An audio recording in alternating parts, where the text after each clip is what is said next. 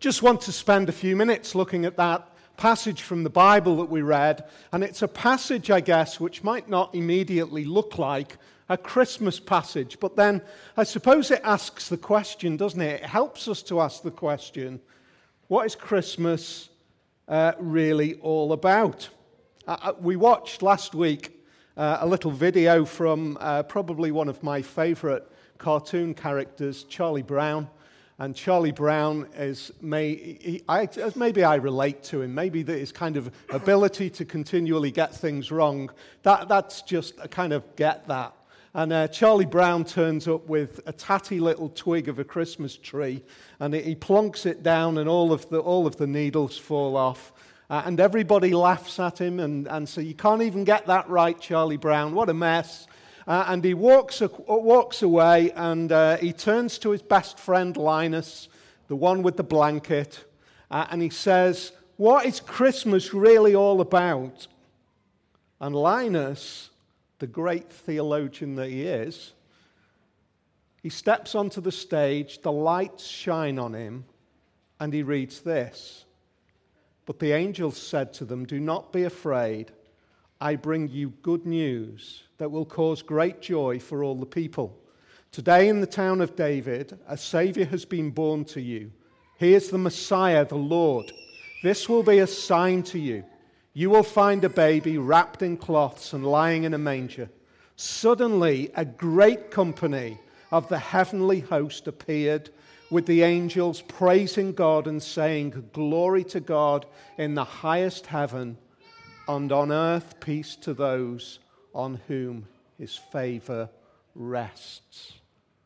I thought, wow, that, that it's, it's not very often that Peanuts speaks with such amazing power, but it, it did at that moment. That is the simplicity of Christmas. It is this incredible declaration from God. But what I want us to see this afternoon, maybe for a few minutes, is the idea that this declaration from God isn't an out of the blue, total surprise. In actual fact, the Christmas story, hmm, I guess that we'll see that the Christmas story started hundreds and hundreds and hundreds of years ago, but at least the Christmas story starts months earlier with this little account. It's of a man named Zechariah, who's a priest, and his wife Elizabeth. They're both older, and Elizabeth and Mary are relations. In fact, the child that Elizabeth has, his name is John, who we read about here, he was Jesus' older cousin. And what we find is that Zechariah, we, we read it in the earlier part of the chapter, he's going about his job as a priest in the temple doing the things, burning incense. And we read that it was about that time when the high priest Zechariah belongs to the priestly division of Abijah, his wife, uh, was Elizabeth, who was a descendant of Aaron. And it was his job to go into the temple and to burn incense. That was an incredibly special thing that he was being called to do. I suppose it was a big picture that God was painting through the temple. This great big physical uh, dramatization of what it means to get closer and closer to God. And the closer we get to God through the temple, in picture terms, we, we, it becomes more and more restricted. And Eli, uh, Zechariah has the job of going to the closer place on behalf of everybody else and burning incense. And when he gets in there, he is absolutely astounded because he hears this voice from a, a, an angel who comes into that place. Uh, and he speaks to him, and this angel Gabriel speaks to him and says, Your wife Elizabeth is going to have a child, uh, and that child is going to be called John. Uh, and Zechariah turns around to him and he says, How can I know that this is going to be so. And at that moment, he is struck dumb. He is completely unable to speak. When we catch up with the reading later on, we find that it's come to that point where uh, John has been born, and the amazing moment comes where he's given a name. Naming somebody in those ancient days was an incredibly important moment. I guess most of us in here were named. Maybe we've got a middle name or something that has some sort of family connections. I suppose most of us have got the name that we have because our parents just liked it.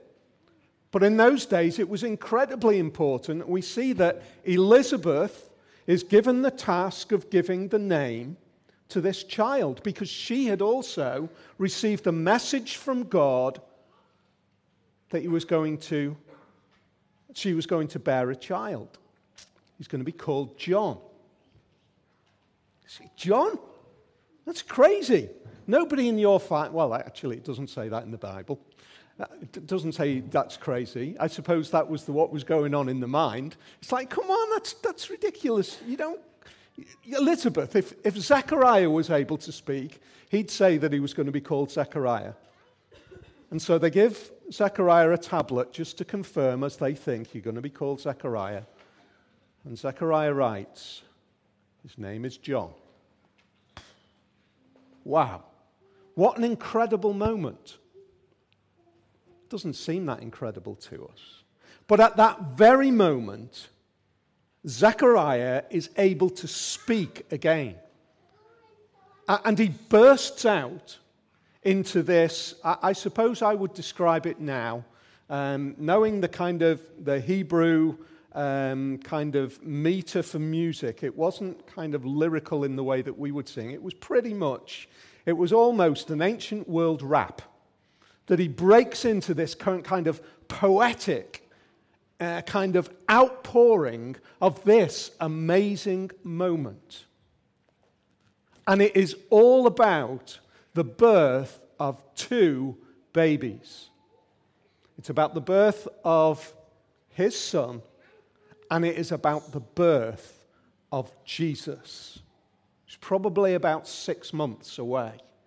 Isn't that amazing? That's where the Christmas story begins. But I think there is something even more uh, incredible that we can see in this. Do you see what I did there? That was called a dramatic pause. Maybe it's not quite that dramatic, but that's precisely what we see in, the, in, in Zechariah. There's a pause where where Zechariah goes into and God speaks to him, and then he is unable to speak, and there is silence, and then in a moment, boom, his voice opens and he pours out this incredible literary poem about these two children that are going to be born. A little pause of nine months. What I find even more amazing is that that little pause of nine months is an experience that God's people had had for about 430 years before. What is it about being God's people? Being God's people is knowing that God speaks to you. And for 430 years, God has not spoken to his people there has been silence. Nothing. In fact, the last words that we have from God to God's people are in uh, Malachi, verse 5 and 6, and it says this See, I will send the prophet Elijah to you before that great and dreadful day of the Lord comes. He will turn the hearts of the, of the parents to the children, and the hearts of the children to the parents, or else I will come and strike the land with total destruction. And then silence. God has said there's going to come a day. It's going to be incredible.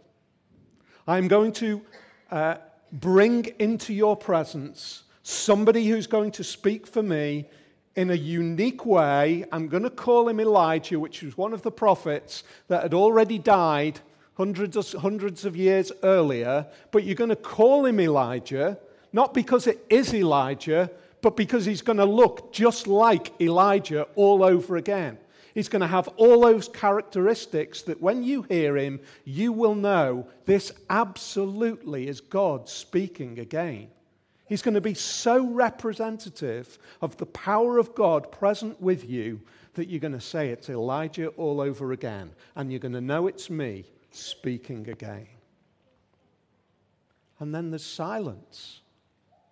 And then God speaks to Zechariah, the priest, and then he's silent, just as if God is saying, Let me just underline that silence is a really important thing to me.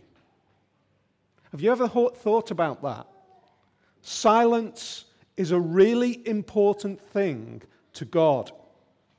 We think, don't we, that it's only important when God is speaking. But it's showing us here that it's important when God is silent as well. It's important for us today. We might think, who is this God? Does he exist? The silence of God is important for us. What are we doing about that response to God during that silence? Zechariah, at least, while God was silent, he was at least waiting and expecting that God would speak again. And that's what I guess that's for us to think about. But throughout this silence, there is the opportunity for God to prepare the world for the most breathtaking moment in all of human history. You know, a dramatic pause is absolutely nothing if it's not followed with something massive, is it? it's, it's not a dramatic pause, it's just silence if nothing follows. I want you to imagine what kind of, what kind of power, what kind of authority can create this exuberant proclamation that silences a priest and then causes him to speak, that causes the Roman Empire to move people across Palestine, for Mary and Joseph to end up in Bethlehem, for shepherds to hear voices from heaven, for people from hundreds and hundreds of miles away, who we call magi or wise men or astronomers or whatever we think, those men to, to, to respond with something that's going on in the sky to say, I'm going to go and see what's happening. All of those things, all of those moments, different people, from kings to peasants, from rich people to poor people, from significant people to insignificant people. All of those different stratas of society come together for God to make the most incredible declaration. And it is the declaration that we have been talking about this afternoon. This is me with you. That's the incredible proclamation that follows the silence of God. Isn't that, isn't that at least something that we need to take into account when we come to this Christmas time. It's amazing. But I just want to think for a few minutes as we close about what Zechariah actually says when he breaks into this, this poetry, this amazing kind of pouring out of his emotions and his thoughts. I guess for nine months he's been silent. He's probably been working out what he's going to have for, for, for, his meals by writing it down on a, on a slate or whatever it is. He's been silent. And the first words that come out of his mouth are not, oh, it's great to be able to speak again. the first words that pour out of his mouth are about a baby. But what's even more surprising is that the first words that pour out of his mouth, the first words, are not about his child. They're not. This is the naming of his son, eight days after his birth. Wouldn't you expect that the first words that come out of a father's mouth are all about his own son. But not with Zechariah.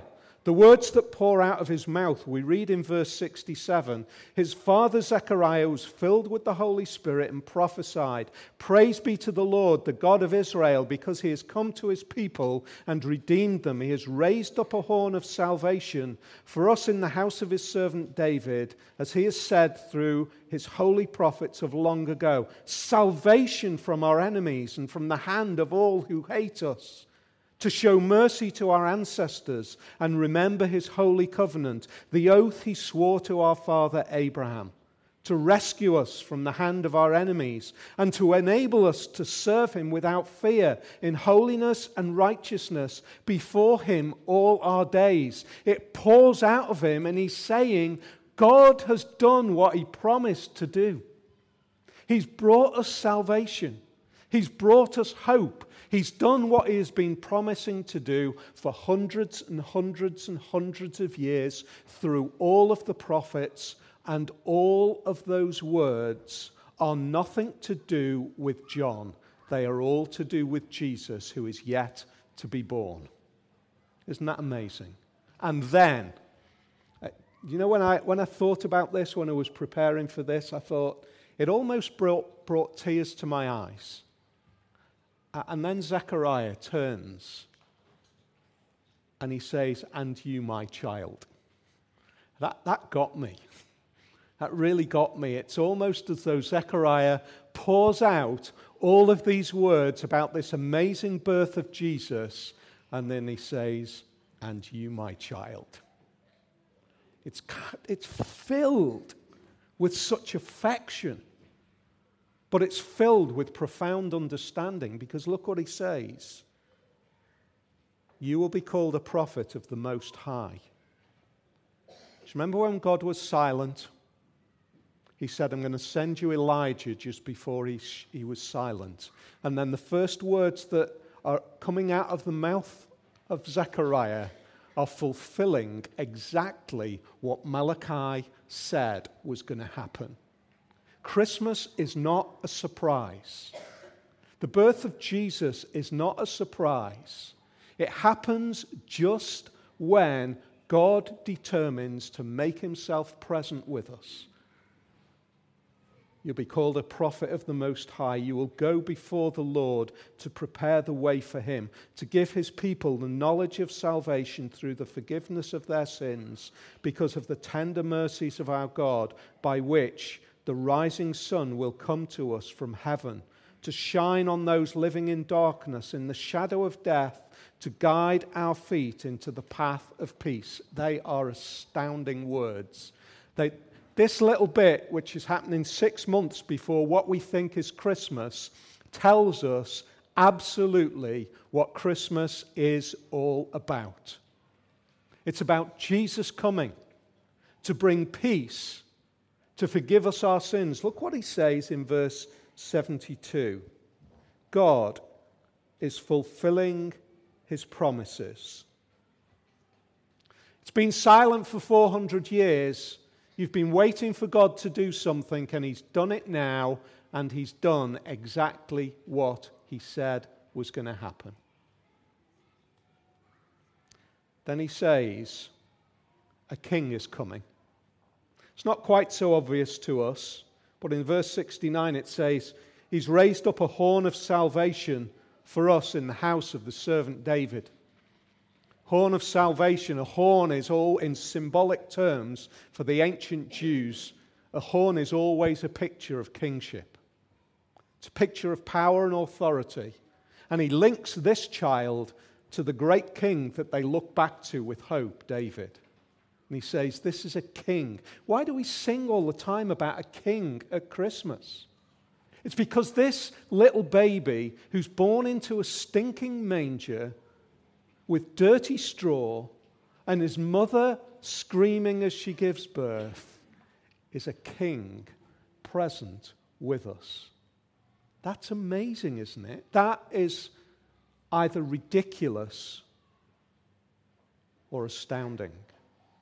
It's either filled with hope or we should just think this is a balmy story. The reality is that 2,000 years later, people are still saying, I believe that this king has come into our presence who is no less than the Son of God. But look what it says. Because if we understand anything of Christmas, it's when we understand that Jesus came for a reason. Verse 68 Praise be to the Lord, the God of Israel, because he has come to his people and redeemed them, saved them. Just think about that for a minute. Zechariah says, God has come to his people and he saved them. Who is he talking about sa- salvation coming from? From Jesus, who hasn't yet been born, who's not here yet. And yet he doesn't say he's going to save them, he says he's redeemed them already. Isn't that a strange way to describe it? Wouldn't you say, I believe he's going to redeem them because he is going to come? It doesn't work like that.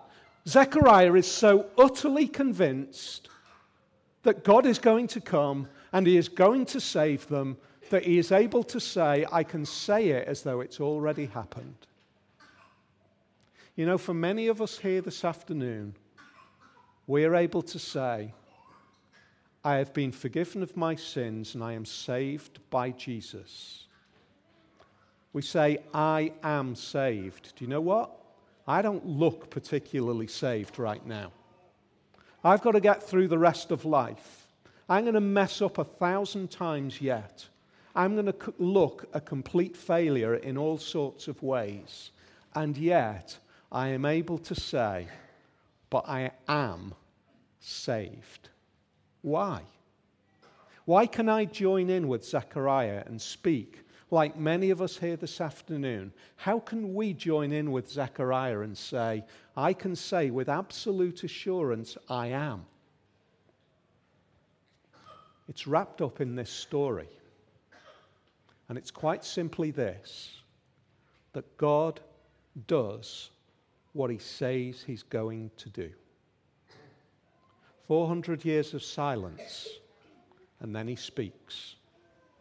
And he does exactly what he says he's going to do. And therefore, when he says, when you believe and when you trust in this tiny baby who becomes a man, who ends up dying on a cross, who is buried and comes back to life and returns to heaven, when you believe that either true or crazy story, it's one or the other, when you believe that to be true and you say that is no less than God present with us, we're able to say today, I am saved. That is great news.